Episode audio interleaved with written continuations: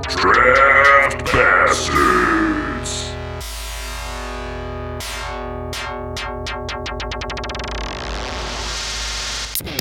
Welcome to Draft Bastards, a podcast that features four brothers consuming and reviewing craft and microbrews in the New England area, all while discussing the topic of the day. This episode, the suds of choice come from Batson River Brewing out of Kennebunk, Maine, and will join us as we ramble about Warner Brothers' latest cinematic casualty, Godzilla vs. Kong. Let's get ready to bumble. It's time for the show.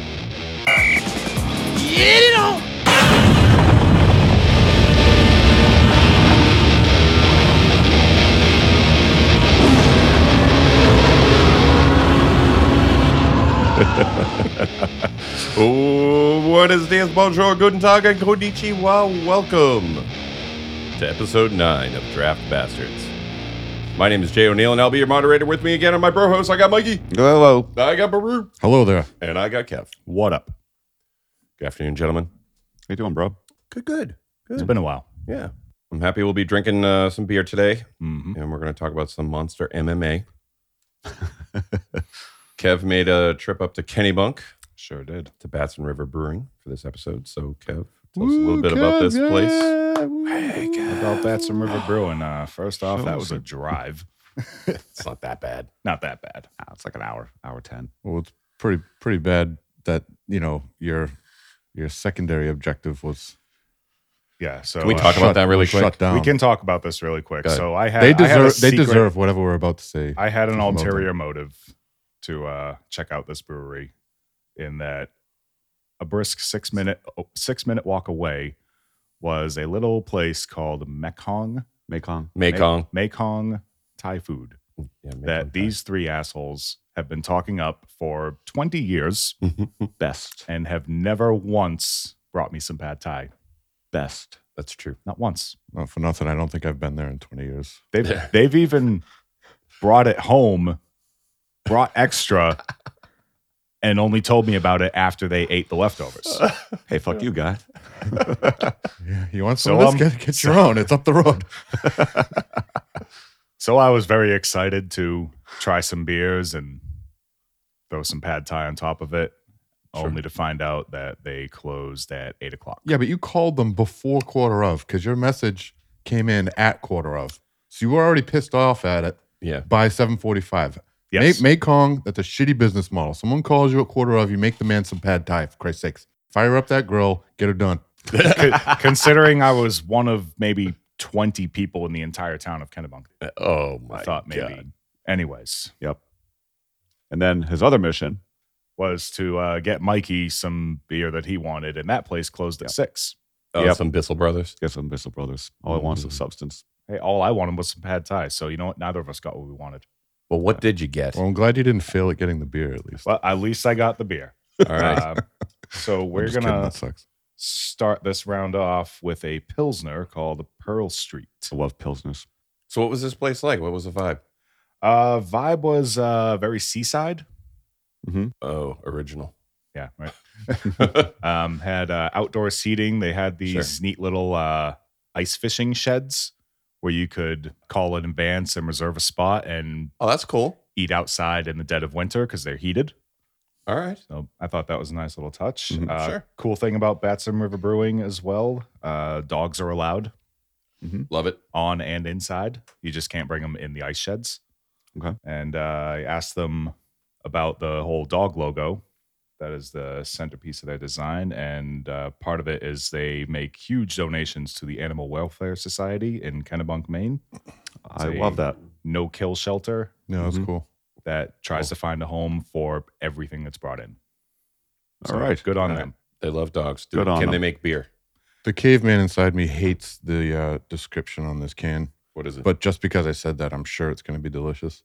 Dried flowers, light body, mildly bitter, complex yeast, influence malt finish. Like, just I read that, I want to throw it over my shoulder, but I'm going to drink it anyway. Yeah. no, flowers are good. Ready? All Boys, I'm kidding. I say it in jest. right. All right. Settle down. I'm Smells the, malty. I'm the rude guy. These guys are nice. This is a Pilsner, you said? Yes, sir. it does smell malty. It's been a minute since we had a Pilsner. Clear, Pilsner. light. Smells like it's going to be a sweet one. See those flowers. Smells like Michelob. I see the bitterness. Mm-hmm. Mhm. It is malty. I was gonna say I don't. I wouldn't call that a malt finish. I would say that's a malt forward. Yeah. Yeah, see, and remember how I was like, it's probably going to be incredible once I shit talk it, and it, it actually is. It's very good. Good job, Brew. Thanks. That's pretty yummy. Never judge a beer by its can. I'm getting the uh, flowers now. That's funny. On the second tip, I was like, oh, that's dandelions. oh, interesting. Delicious. Yeah, it's quite good. All right. It's not as Yep. light. It's not actually as light as I thought it was going to be. Yeah. It's No. by no means heavy, but for a pilsner, it's got some actually pretty good Cri- body. on it. crisp and solid. It's a beer. Yeah, no, it's good. Probably the maltiest pilsner I've ever had. Mm-hmm. Yeah. But given some of the stuff we've been drinking, I am open to new things and creative recipes. Yeah, this is good. Doing this show has made me more more open Mm. because we sit Yeah. here and we just kind of you know we drink whatever one of us buys and I've uh, just kind of jump in, you know. But it's Yeah, it's yeah. awesome because most of it's been really good. I would say 80 90% of all the beers we've tried have been good. There's only been like one or two where we're like, eh. yeah. Yeah. And we were probably super hungover. and they were probably sours. or or drunk by the time sours we got aren't to for everybody. We're So what else is waiting going for you- on? Thank you. There it is. Jesus. Waiting for you to say it. Jeez, I'm not- I don't mean to hold you up, but what the hell's going on around here? I know it's cloudy out, but Jesus, let's get this I thing know. going. All right. Well, we all had to rewatch Godzilla versus Kong. We Chris. sure did. I tried. That Did you movie's complete it? that movie's been on in my house twice, and I I feel like I've seen all I needed to see, but I really haven't watched it. I um um, on my rewatch this morning, I fast forward through a lot of the inconsequential human plot. Uh, Hey, hey. spoilers. Spoilers ahead. Oh, it. Hey, I I did that the first time I watched it. well, Uh, well, hey, hey, hey. So, real, really quick. Uh, I I like monster movies. I'm assuming these guys like monster movies, of but course. Kev is actually a Godzilla connoisseur, All right. freakishly. freakishly. But Okay, uh, So- apparent, Are He's you got a the stuff from the Godzilla 50s. connoisseur, or did you just fall in love with the 1954 movie and just have had like a vindictive uh, hate mission against every Godzilla movie that's come out since? That is eerily accurate. I know. Mm. that that's that's not inaccurate. Yeah, I've- there I've, basically uh, has not been one good Godzilla movie that's come out. Well, here's the thing: that first Godzilla movie, that was a serious movie. And after that, I mean, remember all the stuff in the 70s and 80s that they made, I and it love was like that shit. Channel I- 56. those are the people, the people that love those. That's who this movie is for. That's the crowd they're aiming. they're they're looking for Godzilla doing kung fu. Yeah. Or um, Mecha Godzilla doing a rocket boost assisted Superman punch. Visually stunning. Sure. I love the fight scenes. Uh, after rewatching again, I was um, I was hard on it. I didn't like it. I texted you guys. I'm like, this is a steaming pile of crap. Yeah. I watched it again with lowered expectations, and I'm like, this is really great CGI. It really was fantastic It's CGI. Great CGI. They, I was at first upset that they pushed so much character development onto the monsters because I was always of the mind like the monsters don't care about the people on the ground. They're doing their thing, and Right. humans Yeah. mean less than nothing to them. Yeah. I kind of liked King Kong by the end of the movie. Mm. This movie did not sell me on anything. I still think it's a steamy pile of crap. Thank you. I uh if I, I, I gave it a a point five out of five crushed beer cans just Mhm. because it's a movie. But listen, if you're looking for a movie with big monsters and big fights and big fucking robots, I don't know. I like This is your Skull movie. Island because they kind of tied everything together, and the movie had its own kind of attitude and better CGI, in my opinion. But Yeah. I'm not a I'm a very good judge of that. I could be completely wrong. Maybe my eyes just liked it better, but I didn't think even the CGI in, in this GVK movie was uh, very good either. It was too bright and just too computery. It was it looking. was trying way too hard to look like Pacific Rim. sure like down to the Which- point of matching like the color schemes that movies tend to lean towards depending on the genre or the time of or the time period you know, the real reason that Kevin is so angry at this movie is because the Ghidorah skull that they used, it was Kevin. It was Kevin Skull. It was Kevin's skull. Oh. Remember Kevin, the the the kind of the ice liquor yeah Yeah. So this was really it wasn't Mecha Godzilla, it was uh Mecha Kevin. the, the revenge of Mecha Kevin. Nick- it- so uh, Ghidorah had three heads. yes. and there was one that was just kind of a a, a, a Little dumb goofy. head, Oh, really? a goofy head. Has this And, always been the case? Yeah. Uh, yeah, And the internet dubbed him Kevin. it- the meme is that one of Ghidorah's heads is Kevin. The, the- the heads' names were Itch, Knee, and Kevin. Amazing. Wow. So Oh my God, that's so incredible. Yeah. No wonder you're so upset. Well, that's why I was upset at the last movie. oh man. well, now you have a new reason to be upset at this movie. That Like a is cup. amazing. Um, Oh, that's so funny. They clearly picked the more docile of the three heads and said, It was "We'll the have only a one that better had left. control." The rest of them got obliterated because in the previous one, I believe Kevin's head was cut off It was, and then it grew back. and then it grew back. But the one that fell on the ground, that's probably the one that they used because all the other heads got incinerated. But at, at the end of the last movie, they showed what's his face, Tywin, uh, Charles Dance, Mhm. purchasing the recovered head. Yeah. of that "Hmm, was the initial one that got cut off. that was so, eh, the one that got ripped off. i- in essence, that Mecha Godzilla suit is actually technically haunted by the Kevin. ghost of Ghidorah, Kevin. so that's what they See, were I- going for. How the thing took over at the end. As soon as it received the, The power it emailed power needed, signature? yeah, something, something. Interesting. I don't know. I Because they thought were it able was to really email a power source in that movie. That- I think it was like emailing, more like emailing a formula. thing that gets me with this movie especially was um I understand you need suspension of disbelief with Yes. these monster movies. Yeah. Suspension of disbelief still has to make sense within the context of of the universe that we're looking at. And when you start a Godzilla versus Kong fight underwater in the middle of the ocean, that fight should immediately be over. That should have been the end of the movie right there. And he was drugged. And he was drugged and he was chained somehow. They didn't I show like the that scene, scene. where they had him jump onto the battleship. He went from his freight carrier and he jumped over to the battleship to protect all the people on his carrier because he saw Godzilla was coming back. Hmm. When he's standing Completely on the, when he's obliterated the standing ship on in the the air middle. carrier or battleship, whatever it was, he looked like he was on a paddleboard. Yeah. And then him, and then Godzilla got up and they were both fighting on a fucking paddleboard. that that, that Oh boat my was God. suddenly really durable. I hate everything you guys are saying right now. you got to turn. drowning King Kong. What do we do? uh, uh, depth charges, those work, right? Yeah. No, but apparently they do in this scene. Nothing in this movie works. I think I might have noticed the underwater scene and the Kong being chained on the ship. I mean, I was doing other stuff when I had this movie on, and like, I had no emotional reaction to it. I'm just like, this doesn't make any sense at all in any way, and there's nothing going on with the human cast or Billy the rest of Bobby the movie to Brown's make it like interesting. M- Millie Bobby Brown's crew. W- What impact did they Uh, that, have? That was No uh, idea. that Uh, was for they- people to go, oh my god, it's Billy Bobby Brown. Yeah, yeah. That's they it. did nothing. They really didn't. They dumped the alcohol or whatever, the liquid That on was, the machine. yeah, um, they probably helped Kong and Godzilla out by about one or two seconds. They, they That's just got they all basically got Godzilla needs. Mecha Godzilla to to crash for a second and kind of stutter. So it just bought them an extra couple of seconds, which did probably Makes not no have sense.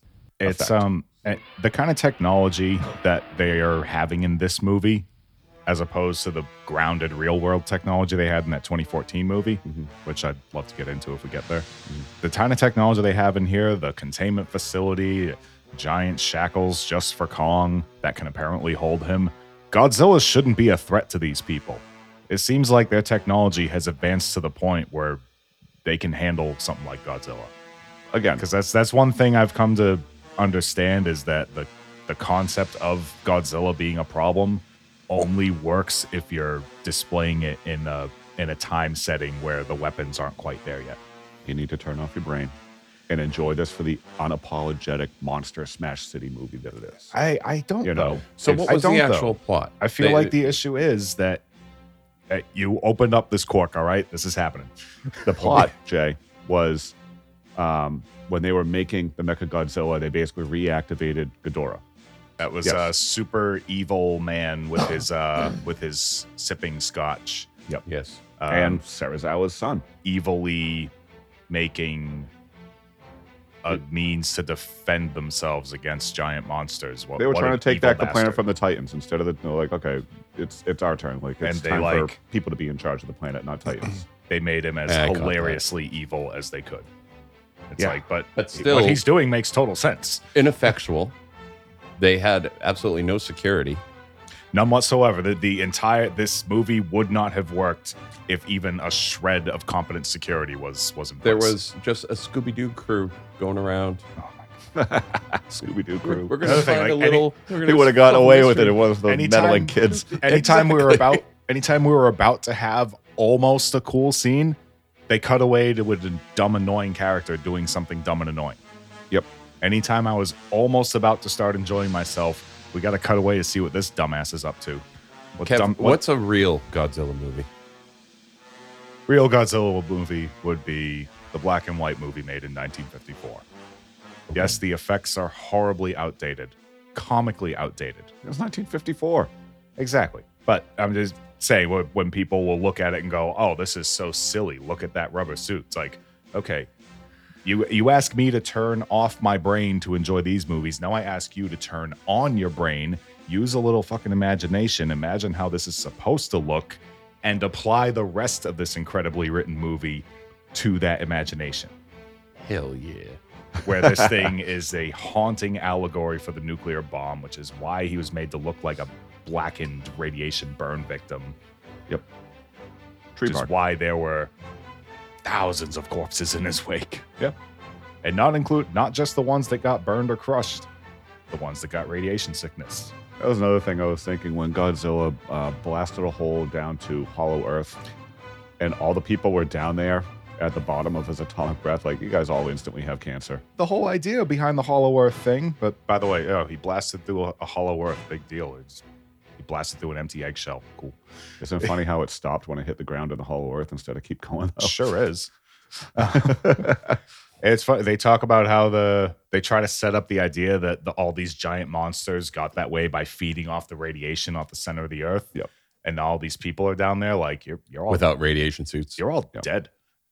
And every human in these movies should be deaf oh yeah. because they, every single scene you need for some reason they need at least one character on the ground with no hearing protection at point blank range of one of these roars that should logically make their head explode. Yeah. Never mind just rupture their absolutely. eardrums. Everyone if you're should be underwater, deaf. a sperm whale, it, its clicks can give you a concussion. See, like They're that the- strong. The did not Godzilla know that. movie, some of these things that you're touching on, see, I would watch that Godzilla movie.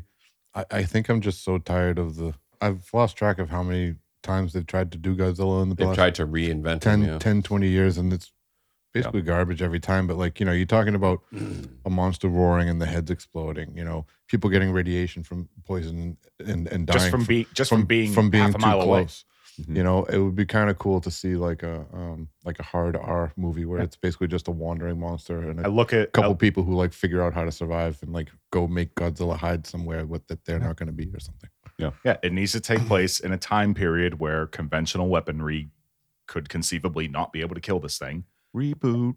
and they need to figure out something unorthodox and to treat Godzilla like like the flash of a nuclear bomb. If you can see the flash, you're dead. If you can see Godzilla, if you're close enough to see him, you're dead. So I know one of the big questions everyone is having is uh, Why do so many people like it? That's my question. that too.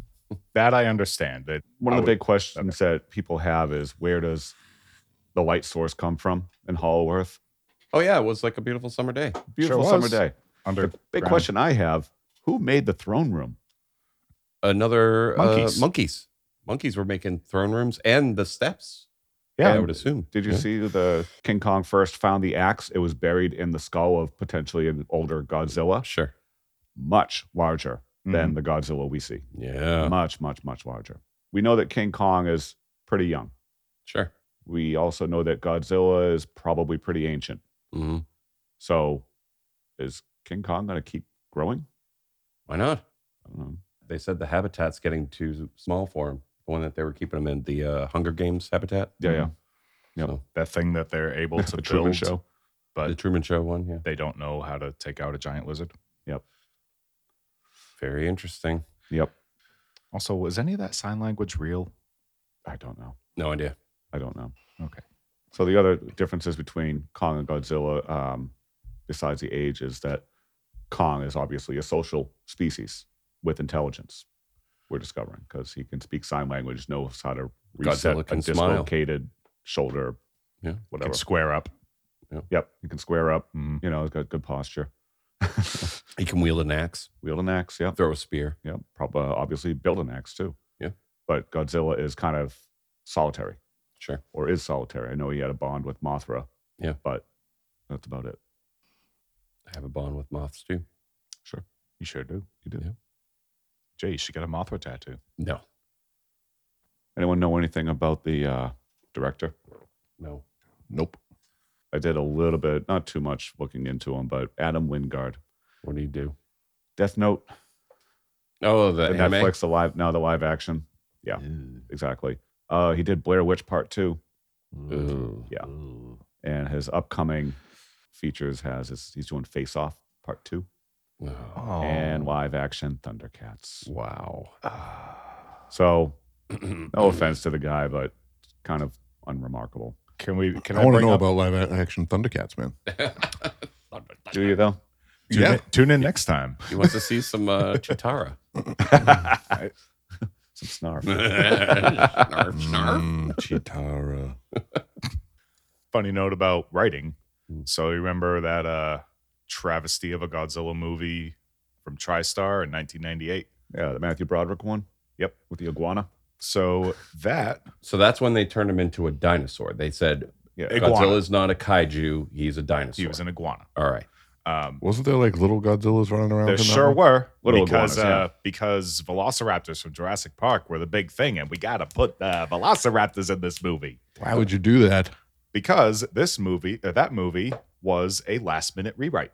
Oh, There was uh, before they brought in Roland Emmerich. Um, did I write down the first director's name? Probably not. I did not. But they had another director in place. He walked off the set for whatever reason. They brought in Roland Emmerich and they tossed out the original script, redesigned Godzilla on the spot. Probably why he looked so terrible too. Mhm. And uh, we all saw what happened there. That movie was so bad that Toho, the Japanese company that owns Godzilla, they were planning on taking a 10 year break between Godzilla movies, starting on in 95 when they released Godzilla vs. Destroyer, where Godzilla died. Mhm. And Eh, spoilers. and the plan was to treat it like the jump between the 70s and 80s, where they'd take a 10 year break and then reintroduce Godzilla as, you know, a force of nature slash anti hero. Mhm. But the TriStar movie was so bad that they jumped ahead of schedule and instead of waiting for 2005 to start over they started again in like 99 2000 just decanonize it. It's not a Godzilla movie. It was a dinosaur movie. Did you guys see Shin Godzilla? No, Did. I liked it. I never saw it.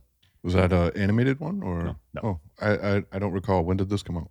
Three years, three years something ago, like maybe. that three, two or three years Is ago. it a foreign film? it's it's uh, good? it's it's much closer to what i wanted out of a godzilla movie It's still got a b- little bit of a cringy human motive, but uh, well it's really it's a different very retelling of the Godzilla we it's know. A, it's a very on the nose assessment on how the Japanese government kind of stumbles over themselves when handling natural disasters. This is right after the um, Fukushima. Fukushima Uh-huh, incident, Oh, yeah. and it's it's actually hilarious at certain points where you just spend five minutes going from different locations just for people to say, "Should we do it?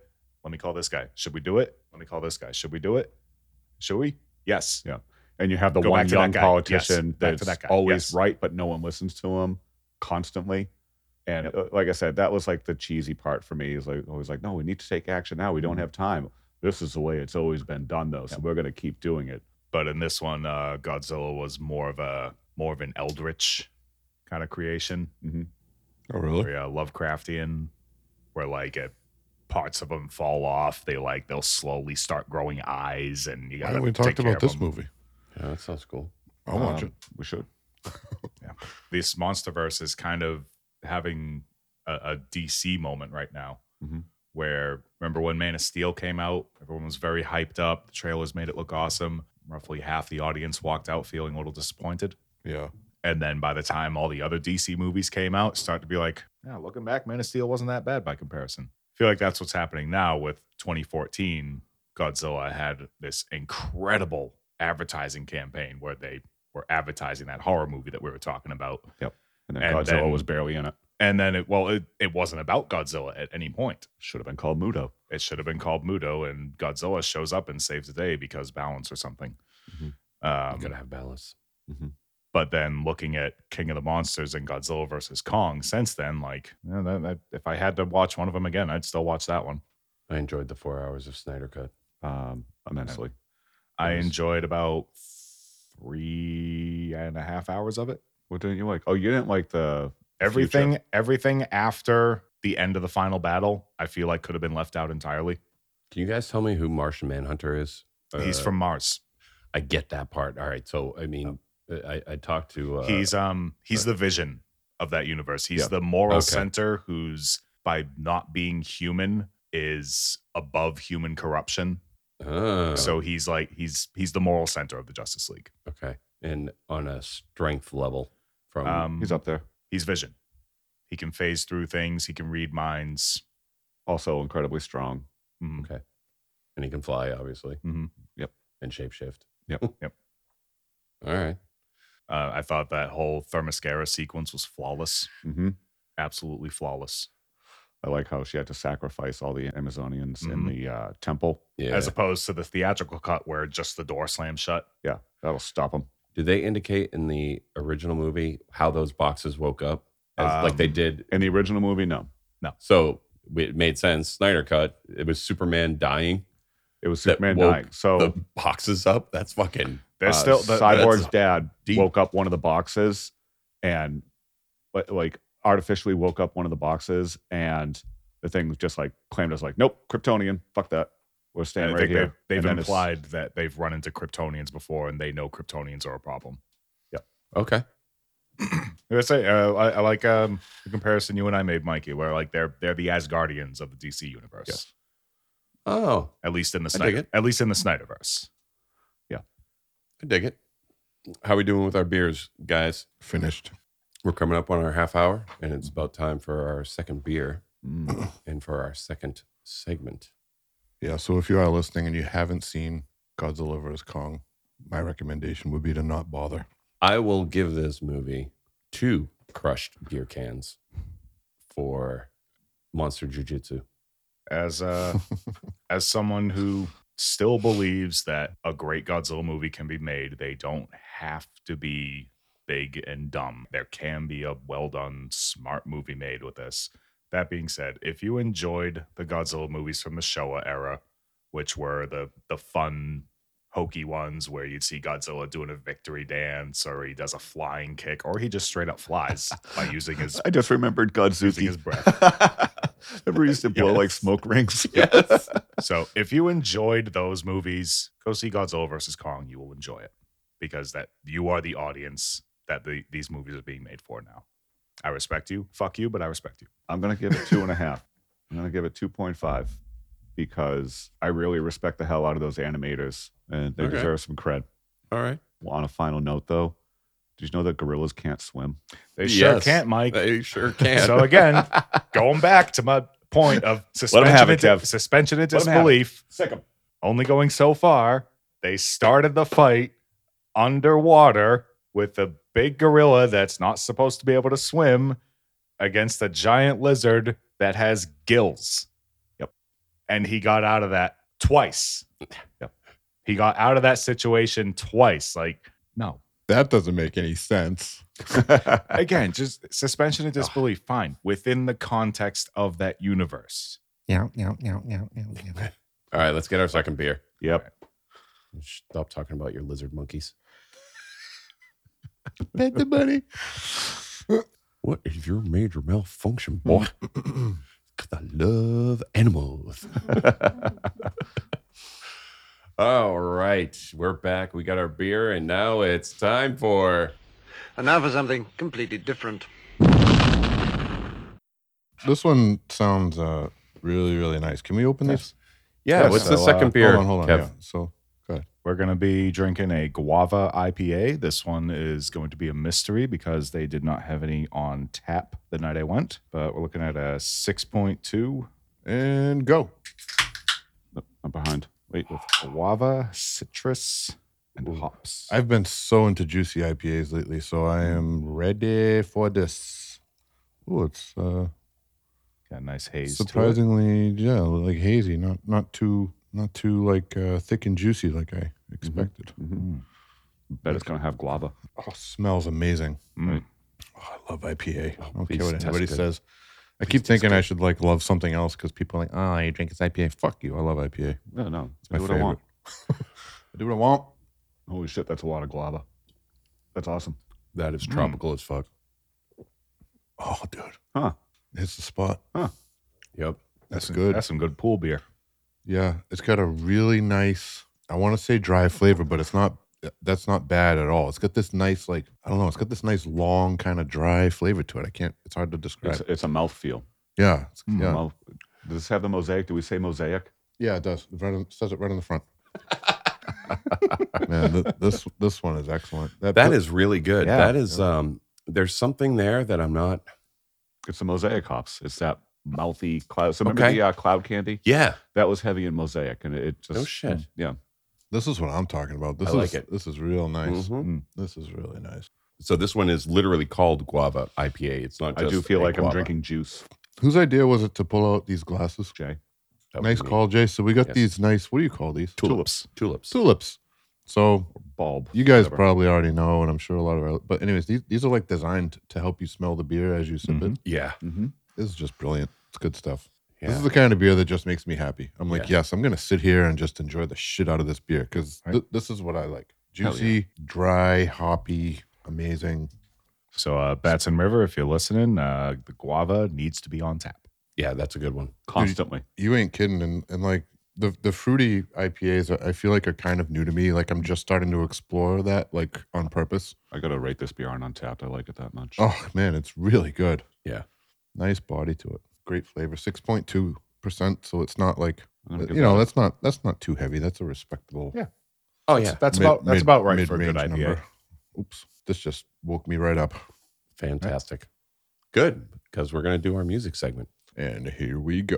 So, once again, each of us sent the other an album for the purpose of review. This week, we're starting off with Mikey. As we Me. go around the horn, we're starting off with Mikey. Okay. Started off with Kev Yep, yep, last yep. time. Kevin's the anchor this time.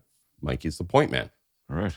We should take this in consideration moving forward. If you know that you're going to be the point man or the anchor, I, I I knew I was the anchor. I just misunderstood what. Say it anchor again, meant. but slower. Write No. it down with a crayon.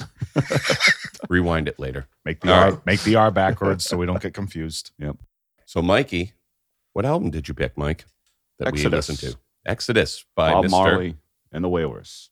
Let me get my little book for my notes.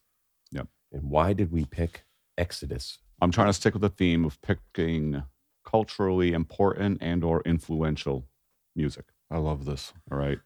And th- this one definitely belongs in that category. So Oh, yeah. Bob Marley, you know, obviously we know Bob Marley for his reggae, his laid back attitude, but this album came out in 1977. Is this before or after he was shot? This was after.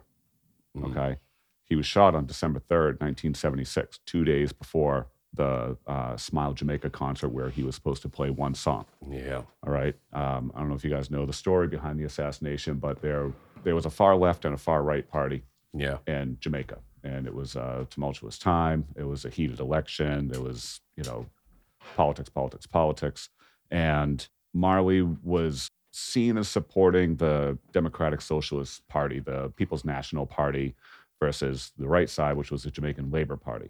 The assassination attempt was on December third. Yeah. We don't know who tried to assassinate him though.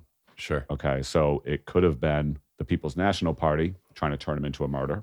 It could have been the Jamaican Labor Party trying to stop him from supporting because he did have a lot of sway. He was, you know, Jamaica's son. Or it could have been the CIA because the CIA really didn't like politically progressive music. After the attempt, he played the concert, Hell yeah, he played the concert. and instead of playing one song, he played 90 minutes. He, got, Dude. he was shot twice, and he played a 90 minute concert two Hell days yeah, after. he did. Mhm. And then he had to leave Jamaica for fear of his life. He went to England, I think. And the 1977 album, Exodus, was his response to an assassination attempt to his friends, his wife, and himself being shot.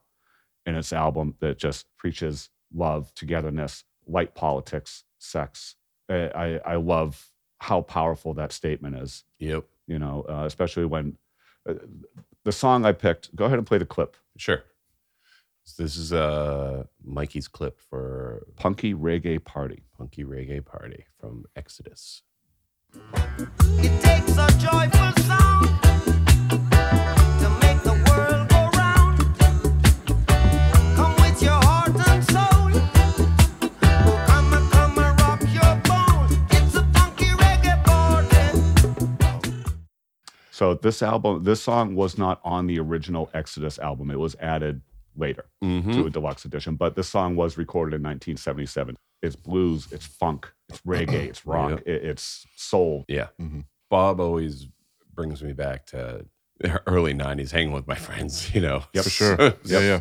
Yep. Smoking stuff after school. Yep. I mean, I I I, I loved this stuff, you know. It it is good pot smoking music, but it's more than just pot smoking music, folks. oh hell yeah. Oh, yeah. there's, no. so much there's a more. vibe. this guy had a a, a story. This is big house time. cleaning music too. It really is. It really, it is really house is. cleaning music.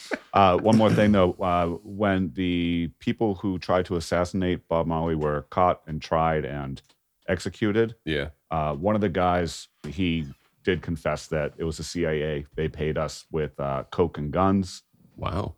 but um, that was his confession. Yep. So I'm I'm someone who's all truth be told never really been into reggae and not for lack of trying. Sometimes I think, you know, talk one of the best things about talking about music is hearing a perspective on the music it, itself or like Mikey just showed us um, the history behind it and the story behind it and that just totally adds a whole new level of of badassness and and realness frankly hmm for me that allowed me to kind of listen to this record and and uh, take it in with uh, a different set of feelings than you know just putting reggae on, Yeah. which um, like I said is one of the best things about talking about music. So uh, officially now, uh, Exodus by Bob Marley is my favorite reggae record. Absolutely. You know, I mean, the big, guy- big- yeah. you know, as One someone Love who was on this know- album. Three Little Birds was on this album. That's how you respond to getting fucking shot Mhm. twice and your wife getting shot in the head. yeah, it's Yeah. amazing. The, the That's guy your response. the guy got shot multiple times, puts on a 90 minute concert about peace and love. That's metal as fuck. That's strength. It really That's is. strength beyond Totally. Mm-hmm. strength. Yeah, no question about it. There's no question about Mhm. the, that that man's human Yeah. strength. I, I'll I'll forever think about him differently. And uh, to be honest, I'm I'm a little bit embarrassed that I didn't know this already. That whole story because I I read just a couple of books on rock and roll history, and I don't really remember much being in there about Oh, Bob shit. Marley. Unfortunately, yeah. Oh, shame. It's kind of important. Powerful album. Powerful Very. message. Like really gives me a lot of feels when I Yep. hear it and I think about his life at the time and everything he was going through. Excellent choice. Excellent choice, Mikey. Yeah, good stuff. Baru, you chose to bring me back to 2000. Was it 2000? I think this one actually came It out. was 1998. I heard 98. it in 2000. right. Okay. Yeah.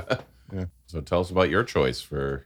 So I chose uh, an album by the band called uh, Cryptopsy. Mm, mm. If you're into metal, you have definitely heard this name before, and definitely heard this band. They're one of the more prominent death metal acts. They've Insane put out, drumming. yeah. I mean, Probably one of the best percussionists I've ever heard. so that that's really a huge thing for this band. Uh, there's there's only one Flo, uh, Flo Monier. That's the drummer's name. These guys are from Canada, I believe. I want to say Quebec. No, no, no, no.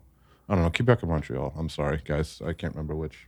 Enormous, ridiculous influence on me as a drummer uh, growing up. Back in the day, uh, I remember when this album came out, I was waiting very impatiently for New Cryptopsy because I was a huge, huge fan of None So Vile.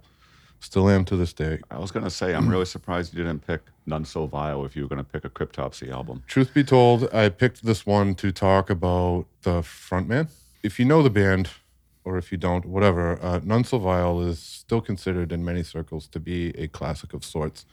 It blended a few different styles, and it had a it had a certain feel to it that other death metal didn't have. Whereas a lot of technical death metal, especially back in the '90s, was good. You know, it was rigid. You know, it was square and very um, metronome. It was very blocky. These guys were loose. There was a very there was an They were element bouncy. of it was bouncy. It was very grindy. I mean, Yeah. Flo's blast beats are so fast, very it's- moshy. very moshy, especially on Silvio. I was listening to this. I think was they ready to only get got into a less fight. moshy after that record. But I mean, you know, Nunsaval is a standout, and there's a reason why people go back to it, and it's still very good. It's hard to recreate that, and I'm glad they never really tried. Yeah. But they've always, the band has always succeeded in keeping a lot of elements from that album while getting, frankly, more intense and more technical as time goes on. Anyways, back to my point. Um, after None So Vile, Lord Worm, the singer on that album, is gone, and they have a new frontman and a shitload of new ambition. New frontman's name is uh, Mike DeSalvo. He has more of like a hardcore kind of yell to his vocals instead of like Mm-hmm. the traditional death metal sound. Uh, why don't we go ahead and listen to this uh, clip? Sure. This is White Worms.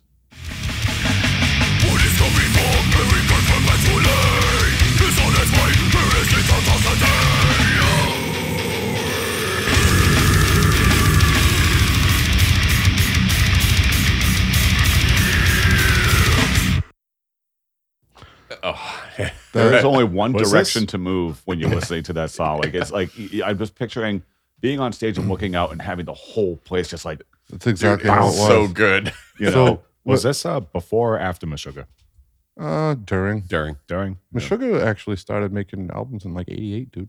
Oh. yeah. So when this came out, it was brand new. I was going to shows. I had friends with cars and things. I was pretty young, and we'd get around. We we went out to we- uh, Springfield or maybe West Springfield or something. We used to go to a club called the Infinity. It was about a two-hour drive from Methuen, and we saw Cryptopsy and Nile play there together twice, I believe. So this album was. Uh, brand new and we went out to see them and we would i was i was just floored i was just floored blown away and i'm just like you know it was one of these like this is what i must do type moments Yeah, yeah. you know and mike uh desalvo uh, who's originally from boston i believe No shit. yep I didn't know that. yeah so it added uh this whole kind of like new street vibe to the band uh that i i really loved i think there was another one by the band Satyricon called Rebel Extravaganza that was really unique. I I, I want to say that came out in '99 or 2000, but that was you know unrelated. But it's a band from Norway, highly influential uh, black metal band. Came out with this album that was just so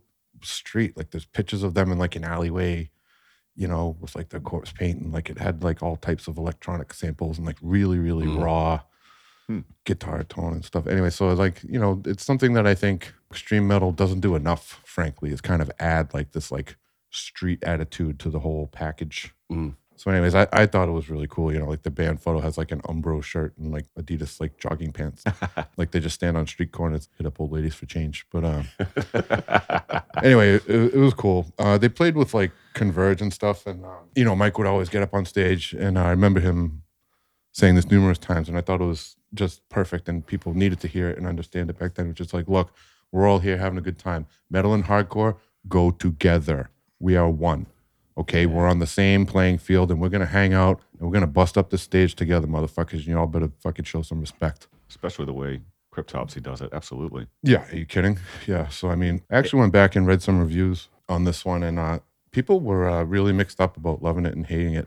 I think that one of the things I love about this one is the kind of youthful energy. There's an overflowing intensity to the playing. There are parts of the record that kind of fall apart with speed and noise, and I love it. It's just like we don't know what to do. They're going so fast and so intense. I imagine them like falling over with like adrenaline because they're just like, oh my god, what did we just do? I noticed that on a, a few songs, It's like because I, I, you know, this was a re-listen for me. It's Mm-hmm. been a hot minute, and like I'm listening to some of the tone, I'm like, this is static. It- Yeah. But if you turn it up Yeah, all the right, way, Right, right, right. It, it comes more defined. I listened to it. You on- can't Organ- listen to it on a- Organized chaos. yeah, you can't listen to this at a low volume. You got to crank it. Uh, it's for certain songs anyway. I I love that Jay because th- and that's true for a lot of these dense blast beating records. Uh, you, it- it's not just stuff you put on while you're dusting your bookshelves and shit. No. Like you got to turn it up and like pay I mean, attention. you do some aggressive bookshelf dusting. sure, you know. but this Bookshe- was bookshelf demolishing. this was an Mm-hmm. amazing listen. This was uh, Yeah. for me. It was a very I, I enjoyed the fuck out of it. Yeah, I picked it. Um, I was pretty sure uh, we all liked it. You know, I just kind of wanted to give a shout out to Mike. He's a he's a beer connoisseur as well. No shit. and uh, you know we kind of started interacting a little bit on on Facebook. So if you're listening, what's up, Mike? Thanks for being awesome, Hey, and uh, thank you. hope you like Mike. the show. Yeah, so he was on this album and the one after it, and then You'll Beg, which was definitely sharper, uh, just as fast and aggressive, but sharper. And then the band had a long, troubled time after that and have come around uh, full force. And I listened to all of their albums since 2012, and they all rip. Uh, Flow is still the best in the game. And basically, the whole band is new. They have a new singer, bassist, and guitarist. And I've seen that lineup play live, and they are fucking unstoppable. So yeah, one of my favorite bands, despite uh, the trouble they had at a certain point in their career that we shouldn't get into. Sure. Roger that. Um, yeah, excellent stuff. And if you're listening and you never heard Cryptopsy and you're a drummer, then shame on you. Yeah, you know, you need this in uh, get your on life. it now. He's really kind of one of the guys that I think probably a lot of drummers, uh, you know, measure themselves to or should. His creativity and his just natural ability is just un- unmatched, really, in my opinion. Well, I agree. Um, yeah. Yeah. That's that's that's all I got really. I mean, I could right. keep going, but No, we, got, no, we no. got two more albums to do. Yes, we do. so we'll we'll get to me then, and we'll slow it down. I can't A wait to little hear bit. what clip you picked. All right. Well, I love this, by the Oh, way. hang on, hang on, hang on. It I is love- not nearly smoky enough in here to move on to Jay's album. yeah. Let me let, us We gotta get it a start bit doing some more aggressive smoky. puffing. Let me get some uh, whiskey out here. So I chose uh, Tom Waits' uh, "Blood Money," but literally I could have chose any Tom Waits album. It'd This was a almost be good the one, same. though. I just want to say real quick because I was laughing listening to this because the, on this whole album, he's doing your impersonation of Tom Waits. and it's fucking glorious. It's fucking glorious. I've I've loved Tom Waits for years and years now, and uh, I've only he has so many albums, and I've only heard a good handful of them, maybe two Sure. handfuls. Sure. And I don't think I ever really listened to this one, but boy, did I have a good time Yeah. listening They, to this one. I'm just Tom Waits. picturing Rolf from the Muppets on Yes. like a real downward spiral. That's funny you say that because when I listened to this album, I also pictured Muppets like in a gulag in like the worst bar in the gulag, and it, like it's just full of assassins and creeps, and Yes, lurkers. yes. Uh, Tom Waits for me has always been um, if you want to sing like Tom Waits, you need to smoke two packs of Marlboros and drink a fifth of whiskey in Razor about blades for breakfast. ten minutes, and eat a cigar. and you they, there you go, you got yourself Tom Waits' voice. So I'm just going to dive right into my clip here, and then we can chat about some Tom Waits here. So this is God's away on business. lame, the blind. Who were the ones that we kept in charge? Killers, thieves, and warriors. God's away, God's away, God's away on business, business. Oh, so good, man. So good. fucking love this guy. Uh, so I, I, I chose Tom Waits because he's so fringe. He's, so, on the fringe and fringe. entertaining, and it- easy to listen to. yeah, um, I mean, you do have to be in a mood. This isn't something that you would. Oh, this will clean put your- you in the mood. Yeah, Oh yeah, yes, yeah. you're not cleaning your house to Tom Waits. You're not headbanging to Tom Waits. But when you put on Tom Waits, yeah, you know, you do get in a mood. Uh, candles are lit, Oh. and uh, Drugs are consumed. things, yeah, drugs are consumed, Yeah. and and and drinks are drank. No, you're pushing the cockroaches off your bed and Exactly. re- reading next to the neon light that's coming in from across the street. flickering. yep. Uh, it, it is such a, a vibing feel. And really, you can pick up any record and listen to Tom When- Waits and get into that field. When I put Tom Waits on, I want to throw all the furniture out of my house and sleep on the floor. exactly. this sounds He's too the he's the clean. musical equivalent of uh, Charles Bukowski. Yes. Okay. Yeah. Uh, I, I I love it, but it really any any record is fine. Uh, Blood Money, um, I I I picked out random. I, I I love all of his stuff. It's not something that's on constant autoplay, but when it's on, baby, it's on. So that's all I got with Tom Waits. But you, did you guys like literally like listen to it like the Uh, whole thing? Often. Oh yeah. Oh, you kidding? You Often. liked it. Oh, All I right. listened to it. Yeah. Yeah. and I was yeah, literally ear to ear smile the whole time, driving in my truck. It's the reason of the world. That's a good one. That's a really good one. Yeah. Yeah. Uh, do you guys remember uh, Ballad of Buster Scruggs? Tom Waite was Oh, the yeah. prospector. He's an amazing right. actor. He is. That was incredible. That was my favorite skit. No Easily. doubt. Yeah. Easily. No doubt. Yeah. Yeah. Very, very good stuff. he was also in Dracula, Bram Stoker's Dracula. Yes, he was. Who was he? He was um, he was the insane guy. Who was Jonathan Harker? Who was he uh, replacing? Renfield. Yeah. he played Renfield. Okay. Master, Oh, fly, master. yes. Or whatever. He, He just wandered on set and ate a fly. well, shit. Now I have to keep this in, dude. I'll shorten it, you know. All right. Awesome. Let's get on to Kevin's choice. The anchor, the All man. right. I gotta say, good good picks this week, Yeah, right. guys. Good picks. So uh, Kev? I went with the 1986 Iron Maiden album, Somewhere in Time. Yeah, which is Sure did. not my favorite Iron Maiden album, but I recognize it as perhaps the most important Iron Maiden album, certainly one of the most important albums in metal altogether. it is. Highly influential. That Is it? I don't know. I don't know. You might. I don't. I. I honestly don't know. I. I. My general consensus is that it's not most Iron Maiden fans' favorite album, but it is my favorite it's um for sure. Mostly because of the sci-fi aesthetic. But go ahead. Sorry. it's more of the more of the genres that were inspired by Iron Maiden as a whole. And I, I, I the feel like formula too. yeah, I feel like I branched off into the, you know, more power metal side okay. of metal. Sure. You know, you get into stuff like, you know, stuff like Hammerfall, Blind Guardian. Yes. Um, You love those bands. I do. That's awesome. I do. And I like those bands. May I please say something? you may.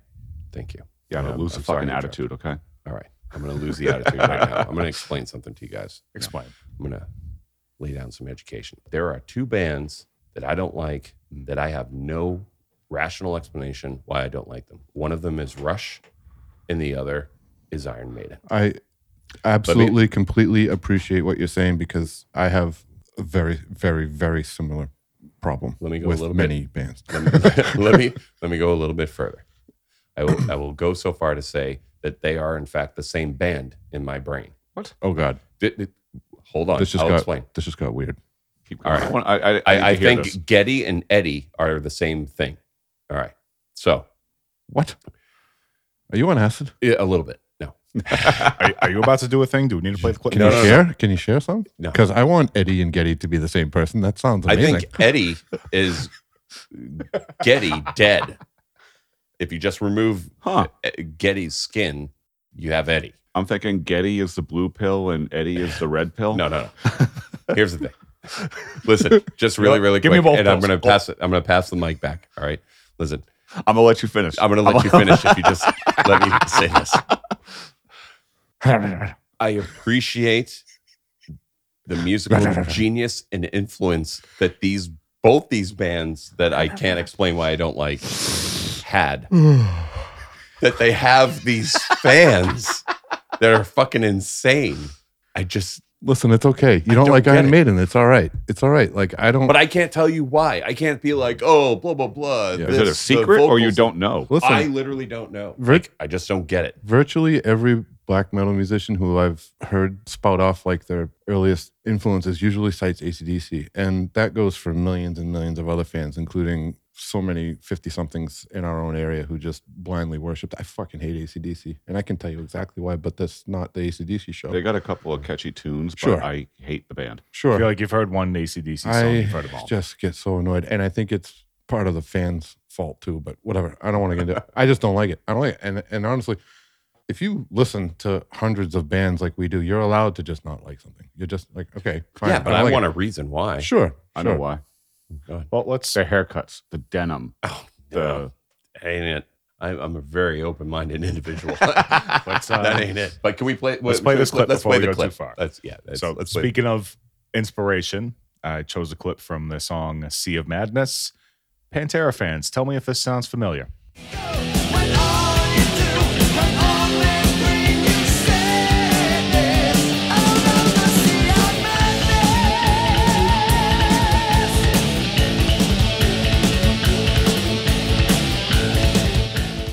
Agony is the price that you pay in the end. Mm, No, No, no. No, You don't hear I- I, domination I there? definitely see similar that kind of galloping riff. I, I definitely see the similarities. I'm sorry, guys, but that's a stretch. Um, that's my position on that. It makes more sense when you hear it from the intro. I just Oh, wanted to. oh, oh, I I, just know wanted. what riff you're talking about. yeah, now. yeah. I, just wanted to include some of the vocals. Sure. Well, this for- is more gallopy than the pent. Anyways, that, Obviously, oh, well, that's their thing. That's, Uh, Okay. I mean, I it's think their- Domination was the better song, but moving on. it's different. Yeah. I So hear- somewhere in time, this was the first album that Iron Maiden used synthesized Yes. guitars. synthesizer. When I was in my uh, my mid twenties, uh, you know, this was one of those old school bands that was, you know, kind of before my time. Then I was like, all right, I gotta I gotta see what's up with this band. And I went to a a shop in Methuen called Music DNA that's still there Oh shit! and they have it's a cool shop. Anyways, I bought a few of their tapes. I believe I got Seventh Son of a Seventh Son, this album, and another one. I want to say Killers, but I'm not quite sure. This ended up being the one I gravitated towards. I think I liked the intro and it kept hooking me. And then I loved like the neon kind of uh, cyberpunk feel of the artwork and, and the lyrics that go with it, like the Blade Runner esque Mhm. type feeling that this album had that really jived with me. So that this pr- pr- pretty much instantly became my favorite Iron Maiden record when I was going through. And it was Peppy such a Doom. Hmm? Peppy Doom. yeah, yeah, really, yeah. You know, And uh, I was it was such a pleasant surprise to me to go and just dive into Iron Maiden because aside from a few songs on the radio, I, I hadn't really heard them or know knew like what they were all about. And I was like, wow, this is like just it's not super complicated. It's just eh, very precise, very good, very creative, very very classically oriented. Just I don't know, just re- really good. Iron Maiden is one of those classic metal bands that's just there's nothing but pleasure to we uh, should to listen to. at we any should time. let Kev talk about his band. Oops. He has way, he has way more Whoopsie. he has way more to say on Iron Maiden than I do, so this is working for me. Yeah, right. Going back to what I was saying earlier though, it, it's I appreciate Iron Maiden more for the bands they inspired than for Iron Maiden itself. I totally get that. Like Um, I, I I I respect Iron Maiden in the sense that like I I understand all the music that would not exist had they not come around. Totally What's get his that name? too. Uh, um, lead singer from Opeth cited Iron Maiden as one of his major, Oh yeah. his Mike- most important Michael influences. Ackerfeld. You know, just like just like Iron Maiden wouldn't have come around if not for Sabbath, Zeppelin, Cooper, that kind of thing. yes, and those bass riffs are fucking exhausting. Yeah. Listening to it, like my forearms hurt. Mm-hmm. just, just- listening to those bass riffs, I'm like breaking a sweat. Like, ah, You I- just you can stop. picture you can Take a picture break. calluses flying off. I totally recognize the the talent. I totally recognize I get it. the I, influence. I went through the same thing the other week when we talked about violent femmes. There we you go. know, like I, I get it. It's just, it, I, Do you not like American music? ah, we gonna do this. You know, there's always going to be some that just don't resonate with you for whatever reason, and that's okay. Yeah. It's all right. Some people can taste the spice. Some Mm-hmm. Mhm. people can. hmm Oh, I had this thought on the way here. Oh Jesus. Remember, I was thinking about the sci-fi uh, backdrop to Somewhere in Time, and I'm like, why was one of these songs not in that Dune trailer? Because Dune's coming out this year, right? Oh yeah. I'm like, why didn't they use Iron Maiden instead of that stupid fucking Pink Floyd cover that made me want to puke? feel like uh like- yeah, I feel like Pink Floyd's one of those bands you just don't need to cover. They got it right the first That's what I mean. Original Pink Floyd, totally cool. Yeah.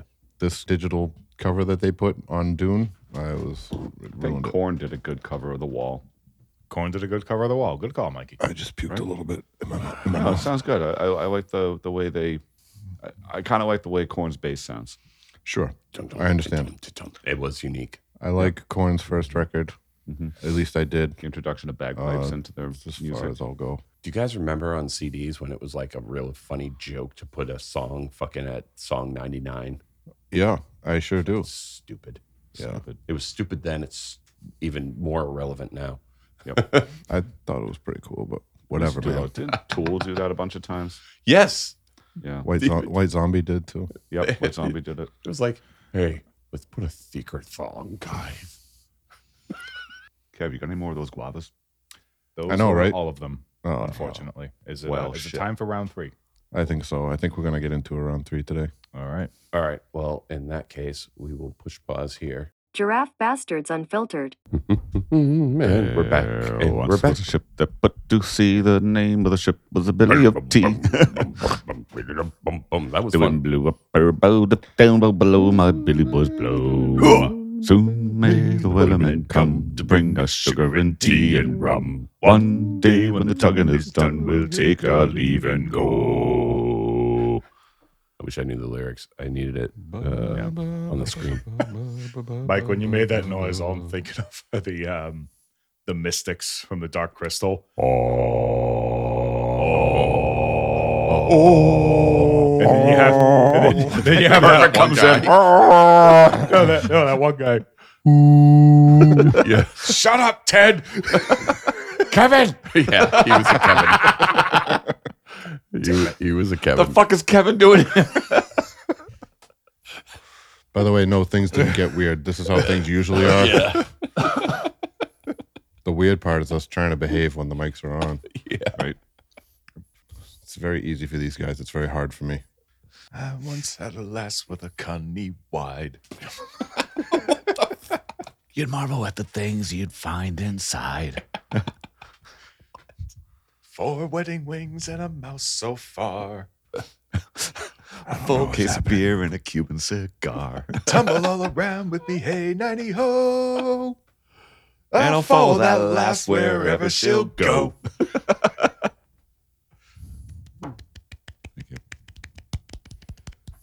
Nice job, whatever the hell that was. What was that? Some some shanty thing? What happens? You guys have like three sips of a stout, you start doing shanties? You don't? What are we gonna do next? Sounds like you're a Totally. sip of stout behind. Maybe I am. Hold on. Don't get him started. Now dance, motherfucker, dance! Now the morning ship the diamond. No. All right. Well, I encourage all of you to check out Batson River Brewing in Kennebunk, Maine, or check out what's on tap at batsonriver.com. And If you uh, enjoy this episode of Draft Bastards, we would certainly appreciate it if you subscribed. You can visit us at draftbastards.podbean.com and on Facebook and Instagram at draftbastards, all one word drop us a like and say hey. And as always, please support your local brewery. Walk for the diddle diddle idea. So you Later.